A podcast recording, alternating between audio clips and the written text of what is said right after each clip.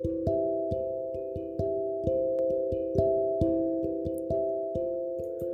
はようございます。お元気でしょうか？今日の聖書の時間となりました。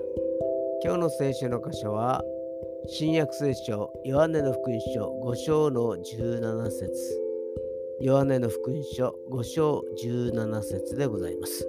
お読みいたします。イエスは彼らに答えられた。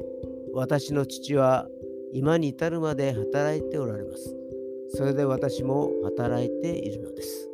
アーメンここの文脈はイエス様が安息日に病人を癒した時にユダヤ人がイエス様を迫害した時の場面でイエス様はこう切り返されたのです。天の父なる神様は今も働いておられる。良い技を行うのに安息日だからといって行わないはずはない。だから私も働くのだ。と。今日も死の道を歩むことができますように。それでは今日という一日が皆さんにとって良き一日でありますように。よッしーでした。